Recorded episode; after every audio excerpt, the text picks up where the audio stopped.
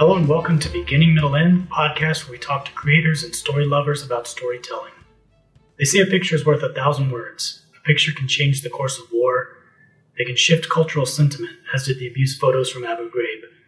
A single image can break your heart or make you fall in love. I'm Shane, and stories are my favorite things in the world. Here to talk about it with me today is Kareem Shamsi Basha. Hello. Kareem is a writer and photographer who immigrated to the United States from Damascus, Syria at the age of 18. His work has appeared in National Geographic, Traveler, Sports Illustrated, People, Time, Newsweek, the New York Times, the Washington Post, just to name a few. He's been on assignments all over the world. He's an author and a blogger. He's written several books, including the Caldecott honored children's book titled The Catman of Aleppo. You've got fiction novels, photo essays, books about religion, You've started magazines, been a teacher, you hold a degree in mechanical engineering. You're a modern day Renaissance man. Welcome, Kareem. I don't know about Renaissance. Don't even ask me about that engineering degree. so let's talk about story. Yeah. You've been a storyteller in many different media. What makes a good story? Uh, humans exist on four levels uh, emotions, physical, the mental, intellectual, and then the spiritual. What makes a good story in words is if you can hit on those throughout the, the, the story, you know, on, on, on all levels of, of being, on all level of uh, humanity. What tells a story in a, in a picture, it becomes a really much more difficult uh, situation where you have to capture those levels in one single moment. And that's near impossible. If you can get two of them, you're doing great. Uh, Henri Cartier-Bresson, a, a famed French photographer, he coined the term the decisive moment when all those elements come together. If, if you do have a picture that communicates on those four levels, you have a storytelling picture. So, how do you tell a story with a single image? What's your your particular approach? My my approach is um, telling telling a story just like with words. You you want to explain what's going on. You want to if it depends on what you're trying to take a picture of. So assume you're taking a picture of uh, a mom and child walking on the beach, for example. You want to show them, you want to show the environment, you want to show, uh, at the same time that you're dealing with those four levels of emotions and intellect and spirit uh, and body, you're also dealing with light, composition, emotions, and the moment. You have those four things going on. And uh, you want the light to be perfect, uh, that enhancing your subject not detracting from it. You want the composition to be optimal, and that's a whole wild, wide world just to dive into right there. You want the emotion of the subject. You want the picture to elicit emotions in the viewer when they look at it. And then you want to capture the image at the decisive moment, at the time when um, when those four elements are all there. It's not easy. yeah, yeah. So speaking about capturing the decisive moment, I know in photography there's all the kinds of tricks to composition: rule of thirds, symmetry, repetition, golden ratio. As a photojournalist, um, I imagine a lot of it is reactive. How much how much is composition at that point instinctual or trained versus in the moment decision making? In a, in a studio setting, for example, if you're a portrait photographer or an editorial photographer, you have all the time in the world to compose a photo, set it up.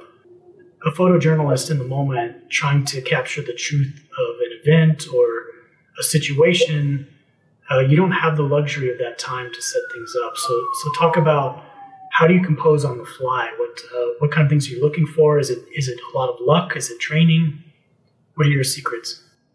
Uh, there's no luck whatsoever. It's um, you have to train for so long before the mechanics of the image become second nature. Uh, when I say mechanics, I'm talking f-stops, shutter speeds, light, composition, You know, I'm, I'm, I'm talking about you walk in a room or you go in a, you, you're outside somewhere and you look at a subject and you have seconds to capture the image that tells your story. There's about a hundred factors that have to conflux into the right place for you to take that picture. So you can't be worrying about what f-stop you should use, or what shutter speed you should use, or what depth of field you should use, or what lens you should use, or what film speed you should use, or what film you should use, or what. Uh, this is film days, but same thing with digital. All the mechanics have to become so second nature that it's on the fly, and when within a microsecond you can adjust all your elements and you're ready now to capture the decisive moment. You're ready to worry about the composition and the emotions that the picture elicits and the, the feel that you're in, you're eliciting in the viewer when they look at this picture. So you have two big things, mechanics and creative. They're about a 50-50 game. The 50 of the mechanics have to be you can, you have to be able to do it in your sleep basically in microseconds before you can even come to the creative aspect of it. So it sounds like it's all it's it's more preparation than luck. Yeah, there's no luck. I would I would say there's zero luck. okay, let's talk about some of the differences between uh, regular photography, which um, might be enhancing or idealizing reality versus photojournalism, whereas you're you're trying to you're trying to capture the truth and the realism of something. Can you talk about some of those uh, differences in, in mindset when you're when you have to switch between photojournalism versus uh, standard photography? Yeah, photojournalism is interesting. You're basically running along words. You're, you're trying to you know, whether you're doing it for a newspaper or for a magazine or for a website or for a whatever, your your your subject is to tell the story with the picture, just like the words tell the story with words. So um, you want to investigate, you want to you want to understand what's going on. You know, if, if you're covering a hurricane, like I've covered many hurricanes for magazines you, you want to show the damage, you want to show all the effects of the hurricane, but you also want to show how those effects are impacting people. Because when you write a story, you want to write about the people impacted. So it's the same thing. You're just doing the same thing with images, and it's really, I find it more difficult because uh, you have to choose the right image, you have to capture the right image, and you know, if you're if you're covering a big news item like a huge fire where people are trapped on the top floors. You know, you can't get carried away with, with, with the fire itself. How is it affecting those people? So, you know, stuff like that. that, that that's very different. You know, you, you have to be more, I feel like in photojournalism, you have to be more of a human. You have to understand how the impact of, of the event is, is affecting the humans involved Whereas in commercial photography or architecture photography or product photography or art photography, you have all the time in the world. You have control over the light. You have you have a lot of control. In photojournalism, you have zero control. That's the main difference. So you're an immigrant from Syria, living yes. in the deep south. At the same time, your work has taken you all over the world to places of uh, you know overt and covert conflict. Arab Americans have not had the easiest time since 9 11. Talk about how these things have influenced your storytelling. Good question. You have a website called Arab in Alabama where you're really drawing attention to the fact that you're an Arab in Alabama. So I just wonder how the context of who you are and where you live is, uh, affects your storytelling. It definitely does. Um, when I'm telling a story, when I'm on assignment for a magazine or for whoever, people draw conclusions about me just before I even open my mouth. Just when they see the name, I mean, it's obviously a foreign name. They're not sure where I'm from, but for those who know I'm Arab, we have you have these certain prejudices. Uh, Arabs need a PR public relations uh, agency big time because Yeah. we have a lot of great things and a lot of humanity, and all you see is terrorism and war, and you know that's just that's just terrible. But um, there are things I, I do to to overcome that, you know, and, and you get to know the people, you talk to them, you let them know you're just like them, you know. You're basically after food, water, roof over your head, and love and peace and a few other ideals. We all want the same things.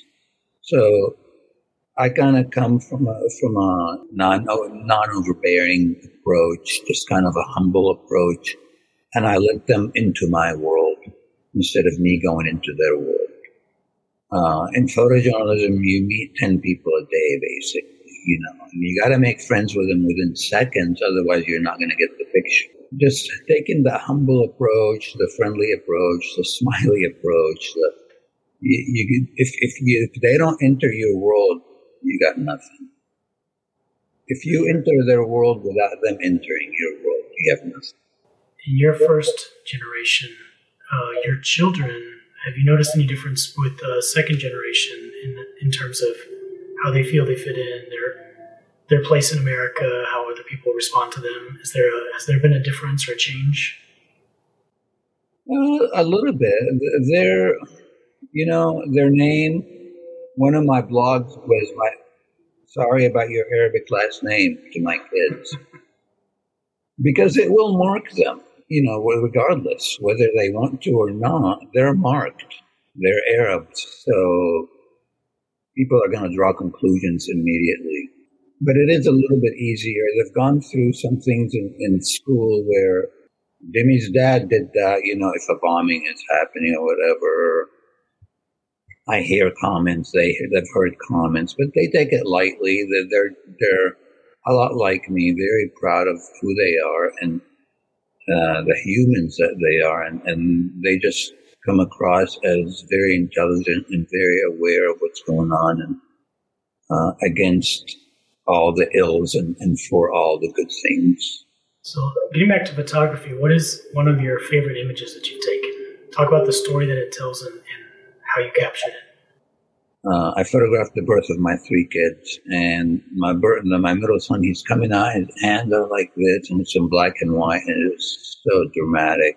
There's so many. Uh, if you if you look at my Instagram or my website, Hire Kareem, there's a lot. There's a shot I took of Morgan Freeman that I love. Uh, it was for the cover of People magazine 20 years ago. But he's, I said, look, look, at my assistant, Amy Jo. And he said, okay. And I said, just look in her direction. He looks at Amy Jo and he goes, and I, I took the picture that didn't run, but I said, that's one of my favorite pictures. This Morgan Freeman going like this you know, I, just telling the story, just telling his humanity. I, that that that's my purpose. You know, all, all of us are in search of a purpose, right? And my purpose is to show humanity everywhere, not just in Arabs and Muslims and whatever, but just to show humanity. I showed the humanity of Morgan Freeman. That almost ran on the cover of People, but it didn't. Yeah, I've seen the picture of your son, the black and white photo of him kind of screaming into life. When you're in a moment like that, how how much of you is detached and thinking in terms of photography and capturing capturing a good image, and how many how much of you is in the moment watching the birth of your son? Yeah, you can be into photography. If you are, you're doing commercial architecture, portrait. You know, you're doing a controlled situation like I said earlier, when that becomes second nature, then you can move over to the storytelling, to the that picture was shot like this. I wasn't even looking through the camera. And it was film days. And it was, you know, an FM2, very, very mechanical camera, f-stop, shutter speed. That's all it has. Nothing with a F, with a non-auto focus, you know, I shot it, and I just said, I hope, I hope to God it's sharp. Uh, I, I, have a story, similar story about a uh, Sports Illustrated assignment, I shot a Dale Earnhardt crashing into the wall of Talladega, but it's an incredible crash picture. And they came from turn four, and I spot Dale's cars turning. And by the time I grabbed my camera to my eye, they were right in front of me, and I went like this. You know, there's no time to think f-stop, shutter speed, compass. There, it, the whole thing happened in less than a millisecond, like, like a fraction of a second. And the picture is incredible. So, was there luck in there? No. Was my camera set? Was I lucky my camera set? No, I had my camera set. And I performed the picture. You know, I don't know, call it luck or call it preparation. I don't really believe in luck. I think it's the same thing. But that's one of my favorite pictures because it's a it's a moment that happened in time and will never be repeated. And you captured it and it's forever there. It's a great segue to uh, to my technology question because I also started in film photography, shooting 24 exposures. You had to develop the film using a larger darkroom. Then came digital. Then came cell phones, GoPros, drones you know, you've got a professional camera now where you can hold the button down and take 40 shots in a second uh, with no blackout. Talk about how that technology is changing uh, what you do. I mean, you talked about moving the camera and getting and being prepared enough to get that Dale Earnhardt shot, but now people can just hold down their button and then look at the results afterwards. How are all these technology improvements changing photography? It's changing it zero because you still have to see the picture. I tell people just because we have phones that take unbelievable pictures, that does not make everybody a photographer. Everybody might think they they can now become a photographer. yeah, I'm, I'm, a, I'm a big proponent of, of the art of photography where it happens here, not in the camera. And it happens in the eye and in the brain and in the heart and then the camera facilitates the taking of the picture. The facilitating has moved forward over the years, and now we can take incredible shots with our phones. But you still have to see it, you have to feel it. Okay, speaking of everyone thinking they can be a photographer, things like Instagram. You have an Instagram, it's Kareem SB photography. But talk about our daily inundation with photography now, whether it's Twitter, Instagram, Facebook, there's a constant stream of photos. Whereas in the past, photos were confined to a magazine, a billboard, photo albums, maybe the vacation slideshow that nobody wanted to see. But now we are constantly bombarded by images. Everyone's taking them, everyone's posting them. How do you think social media is uh, affecting photography? You know, it's okay. I, I, don't have a problem with it. And, and I, I think it's changing things to where people are more aware of, of moments, you perhaps. You know, I don't know if they understand it on that level or not. But everybody's taking pictures and posting them, and, and that's okay. You know, just the the the ease that that is going taking place, and it's definitely changed the market. You know, photographers aren't hired at the same rates because a lot of people can almost do an okay job. You know, so there's a lot of photographers out there with, with phones. And, and if a company wants to do their, their websites with the owner's phone, they can. And that's okay. I, I kind of like it. it. it. makes people more aware of, of the difference between the art and, and the hobby, you know. And, and that photography is, might be complicated and might be worth, you know, looking into photography itself instead of just a phone over the years, you've already done a lot of storytelling. I read the intro about all the books you've done, all the places you've been, all the publications you've worked for. What's an important story for you that you haven't yet told? Well, photography wise, I photographed my children when Zaid was four years old. I photographed him becoming a big brother when Duri was born. Then I photographed him and Dury when Demi was born, becoming big brothers to her. That telling of my kids becoming siblings is probably the most important story that I've ever, ever photographed. And Life magazine back in the day almost ran it. but, but then they pulled it out because something else came in that was more relevant. That would be the, the, the story that I would love to, eventually publish somewhere. I need to put it on Instagram. Uh, it's on negatives, so I need to convert them and make prints and, and put them on Instagram. A lot of pictures that I took in Syria when I went back when my father passed away in 04. That shows my country as a vibrant, lovely, modern country, not desert and storms and ISIS and war, you know. Um, that's very important to me. Okay, so for my last question for you today, I'm going to ask you what is your best piece of storytelling advice? I mean, basically, look for the humanity.